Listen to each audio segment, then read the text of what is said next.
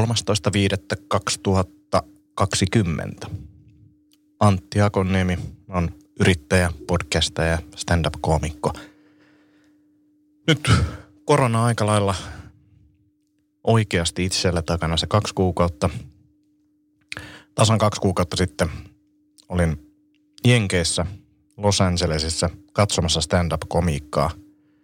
Jos muistan oikein, niin 13. päivä saattoi olla viimeinen päivä, kun stand-up-klubille pääsi. Sen jälkeen laitettiin kiinni ja sitten alkoi tullakin jo pieni paniikki, mitäs päästään Jenkeistä takaisin Suomeen.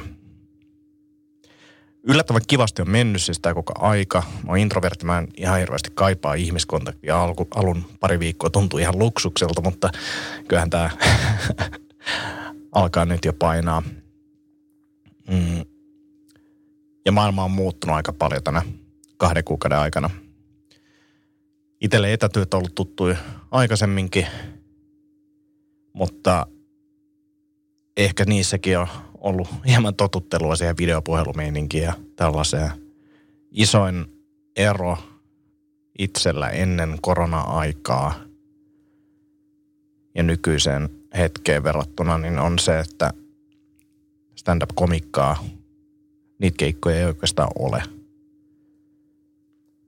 muutamia etäkeikkoja tehnyt ja valitettavasti se ei ole optimi, mutta parempaa kai tällä hetkellä on oikein tarjolla, niin, niin, niin ne on ollut ihan jees. Ne on ollut ihan jees. Niitä on ollut kiva tehdä, mutta tota, kyllähän tässä pakko on myöntää se, myöntää se, että lavalle ihmisten eteen kaipaa kyllä, vaikka introvertti olenkin ollaan podcasteja tehty etänä aika paljonkin. Varsinkin sitä mieltä podcastia sitä ollaan tehty useampia per viikko.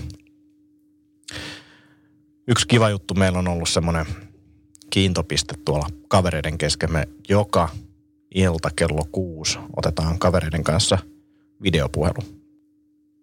Yhtä heistä on vissiin nähnytkin livenä, mutta muuten niin ollaan pidetty etäisyyttä ja – toi videopuhelu, varsinkin siinä alkuaikana oli semmoinen tosi kiva. Ja on se nytkin. Ehkä siinä aluksi oli se, että mä olin vähän skeptinen siitä, että jaksas mä sitä, mutta se on ollut itse asiassa tosi kiva. Tosi kiva nähdä tuttuina aamoja, vähän kuulla, mitä jengille kuuluu joka päivä. Ja se ei ole pakko siis, pakko ei ole joka kerta tulla puheluun mukaan, mutta se mahdollisuus edes siitä, että tietää, että kello kuusi siellä on varmaan joku, kenen kanssa voi jutella, niin on ollut kyllä tosi kiva. Treenit on siirtynyt käytännössä melkein kaikki ulos. Kyllä mä oon kuntosalilla käynyt edelleen muutamia kertoja viikossa, mutta et, et enemmän ulkona liikkumista, eräilyä, juoksemista, kaikenlaista. Eräily on ehtinyt onneksi tekemään tosi, tosi paljon. Se on ollut kivaa. Ja sitten on opetellut uudenlaisia juttuja, on laitettu pihaa kuntoon ja kaikenlaista, mutta sitten on opetellut leipomista. Mä en ole leiponut ikinä. Ja nyt on ollut aikaa. Mä oon opetellut hapajuuren tekemistä, hapajuuren leipää ja kaikkea tällaista. Ja se on ollut kiva ajanvietettä. Ja sitten jos mä mietin sille, mikä on ollut vaikeeta, niin ehkä edelleenkin alkuun varsinkin, mutta ehkä edelleenkin se, että me eletään aikamoisessa epävarmuudessa. Niin kuin hetken voi tuntua siltä, että tällähän tämä homma tulee menee ja sitten seuraavana päivänä asiat taas muuttuu. Niin se, että hyväksyy sen, että kukaan ei tiedä, mihin tämä tulee menemään. Ja itselle on ollut vaikea tavallaan hyväksyä, että e, e, edes, ettei edes virheellisesti saa itselleen sitä hallinnan tunnetta – vaan sitä ei niin kuin oikeasti ole. Eikä sitä ole normitilanteessakaan, mutta että silloin saa itselleen jotenkin valehdeltua, että näinhän tämä tulee menemään. Mulla on kesäkuussa loma ja näin poispäin. Nyt, nyt, nyt nämä asiat on niin kuin ehkä se virhe, valheen verho on niin kuin nyt nostettu pois tästä hallinnan tunteesta ja näytetty, että, ei meillä oikeastaan mikään hallinnassa. Se on ollut vaikeaa sitten jos miettii, mikä pelottaa, niin kyllä mua pelottaa